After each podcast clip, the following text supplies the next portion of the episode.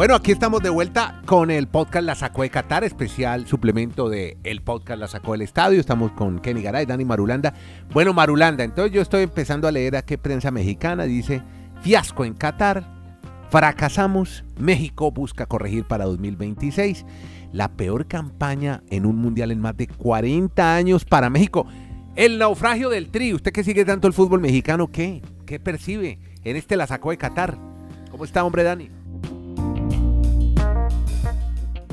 Bien, Andrés, abrazos para todos. Es que eran siete mundiales consecutivos de los mexicanos, por lo menos siempre pasando la fase de grupos. Eso sí, quedándose en ese cuarto partido, quedándose siempre en octavos de final, desde Estados Unidos 94 hasta Rusia 2018. Sí. Y pues si no contamos que obviamente ellos no estuvieron en Italia 90 por el tema de los cachirules, cuando adulteraron la edad de jugadores en un torneo juvenil y no pudieron ir a Italia 90, pues desde el 78, como usted nos está contando, en el 78 en Argentina fue la última vez que México hizo grupos. 44 años han pasado y todo eso pues da el traste para algo que era muy obvio, que Tata Martino no continuaría al frente de la selección mexicana. Es más, yo creo que ni llegando al quinto partido hubiese seguido. O sea, si hubiese igualado lo de los otros eh, torneos, porque ya la relación estaba muy desgastada con él en México, pues sobre todo con la prensa. Sí. Y pues es un adiós, sí, algunos quedarán, lo dieron todo hasta lo último, pero si uno va a, los fríos números, sí es fracaso que México, pues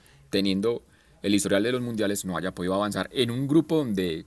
Era fácil, era accesible, ¿no? Eso se podía pasar. Sí, sí, porque Polonia realmente es un equipo ahí sí, muy normal. Uy, ayer sí. Pero... Oiga, lo de Polonia ayer sí, frustrante, ¿no? Pensábamos que le íbamos a dar más batalla a Argentina, pero no. Oiga, pero Martino dijo, con el pitazo final yo ya estaba desvinculado a la Federación Mexicana de Fútbol. Igual, como le fuera a México, él se iba de México, ¿no? Ustedes ya lo habían, lo habían eh, pronosticado. A, no, ser, a no ser que hubiese llegado al... Ah, no, si hubiera llegado a semifinales, a octavos. Al dichoso quinto partido de cuartos de final, pues ahí sí hubiera sido otra cosa, pero...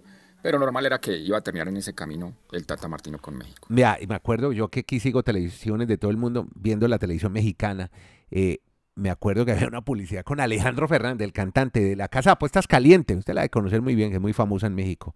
Había lo que iban a dar de premio a los apostadores si llegaban al quinto partido, era una locura, o sea, lo que se pudo haber ganado. Mm. Por dicho, la inversión que se perdió en México con esa eliminación prematura en fase de grupos ha sido dramática para, para este país. y por el otro lado, hombre, Argentina, bueno, se, se, alineó, se encarriló después de ese primer frustrante partido en Arabia Saudita, ya va retomando su nivel de juego, no el estilo de juego que lo caracterizó con ese invicto de 36 partidos, pero por lo menos cambiando parte del medio campo con Enzo Fernández, con McAllister y arriba la, la llegada de Julián Álvarez cómo enriqueció y qué aire nuevo y fresco le dio a Argentina, ¿no? Porque el autor, lo del autor estaba muy flojo. Y con eso, Andrés, es la tercera selección en la historia de los mundiales desde que se tienen 32 equipos o 32 selecciones, desde Francia 98, que perdiendo el primer juego es capaz de ir a ganar el grupo.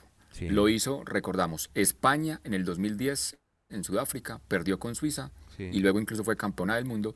Y en el mundial anterior, en Rusia 2018, Colombia, que arrancó perdiendo con Japón, también ganó el grupo. Argentina es apenas la tercera selección que lo logra y se le abre pues realmente el camino como se esperaba para muchos, sí. de ser el primero del grupo, pero con una, gran ventaja, que nadie tenía en las cuentas que Australia iba a ser el segundo del grupo de esperamos a Dinamarca. Argentina, usted en ese momento ahí en Argentina, esos fieles seguidores y los que tienen el mundo, ya lo tienen en la semifinal. Argentina ya lo tienen en la semifinal porque en el papel, si eliminan a Australia el día sábado, Países Bajos. pues en cuartos de final enfrentaría o a, Estados Unidos, Países Bajos o Estados Unidos. Entonces ellos dicen, uy, no, no hay, no, no, hay todavía una España, no hay un Brasil, no hay un Francia, no hay un Inglaterra en el camino.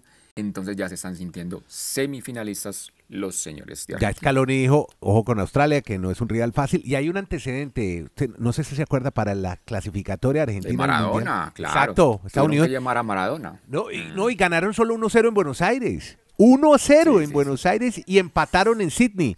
Y Australia, pero, eso ya hace mucho tiempo, ya usted dirá que, qué dato tan viejo, pero ya le habían ganado 4 en Australia a Argentina en el año 88. Pero bueno, son datos. Pero las cosas del fútbol, Andrés, pero Andrés, las cosas del fútbol manifiestan la gente que ha seguido la eliminatoria asiática que tal vez esta es la peor generación de los últimos 20 años de Australia. Pero dígame, siendo la peor generación de los últimos 20 años, ¿cómo fueron capaces de hacer un gol en cada partido? En los tres partidos anotaron gol y por eso están hoy en esta instancia. La ¿Te acordás que había un Viduca que era muy famoso? Mar Viduca, que jugaba muy sí, bien claro. en ese equipo Es que en el 2006, usted, está, usted se está refiriendo al 2006, cuando ellos llegaron en Alemania a esa fase de octavos de final. Exacto. Esta es la segunda vez que lo logran, sino que ahora parece que no hay ninguna figura, no hay mucho desarrollo en esta generación, pero imagínese dieron el batacazo o al menos la sorpresa estando en esa instancia. Scaloni también ha dicho que, y criticó a la FIFA, dice que es imposible jugar con 72 horas, tratar de descansar a sus jugadores después de haber participado 72 horas porque vuelven a jugar el próximo sábado. Simplemente para hablar, Andrés, de, Túnez, o sea, Túnez se va con una victoria moral. Túnez se va con una victoria moral porque le gana al actual campeón del mundo. Pero es una de esas victorias, digamos que morales, porque realmente no le sirvió para nada, para poder avanzar en el grupo, pero aquí con el antecedente que es que Francia puso un equipo muy suplente. Yo, yo diría que hasta una tercera nómina. Hay jugadores que realmente no tenían tanto recorrido en la selección francesa por darle ritmo, por darle descanso a los titulares. Al final, pues, los puso. Puso a Mbappé, a Griezmann, a, Dembélé, pues a, todo su potencial. Pero Francia ya estaba primero en el grupo, ya sabía que no había nada más que ofrecer en ese partido y Túnez pues se va con la alegría de un triunfo, pero realmente eliminado del Mundial. Bueno, muy bien. Pero oiga, y un detalle, usted me lo contaba ayer cuando estábamos comentando el partido, la presencia de On Jabeur, la, la tenista tunecina, ¿no? Acompañando a su equipo. Yo no la pude ver, pero, pero bueno, qué bueno que esté. Sí, en primera fila, con la camiseta de Túnez. Sí. Una chica, una mujer que a mí me parece que es un impacto para el mundo. Por todo lo que significa el deporte para el mundo árabe en las mujeres.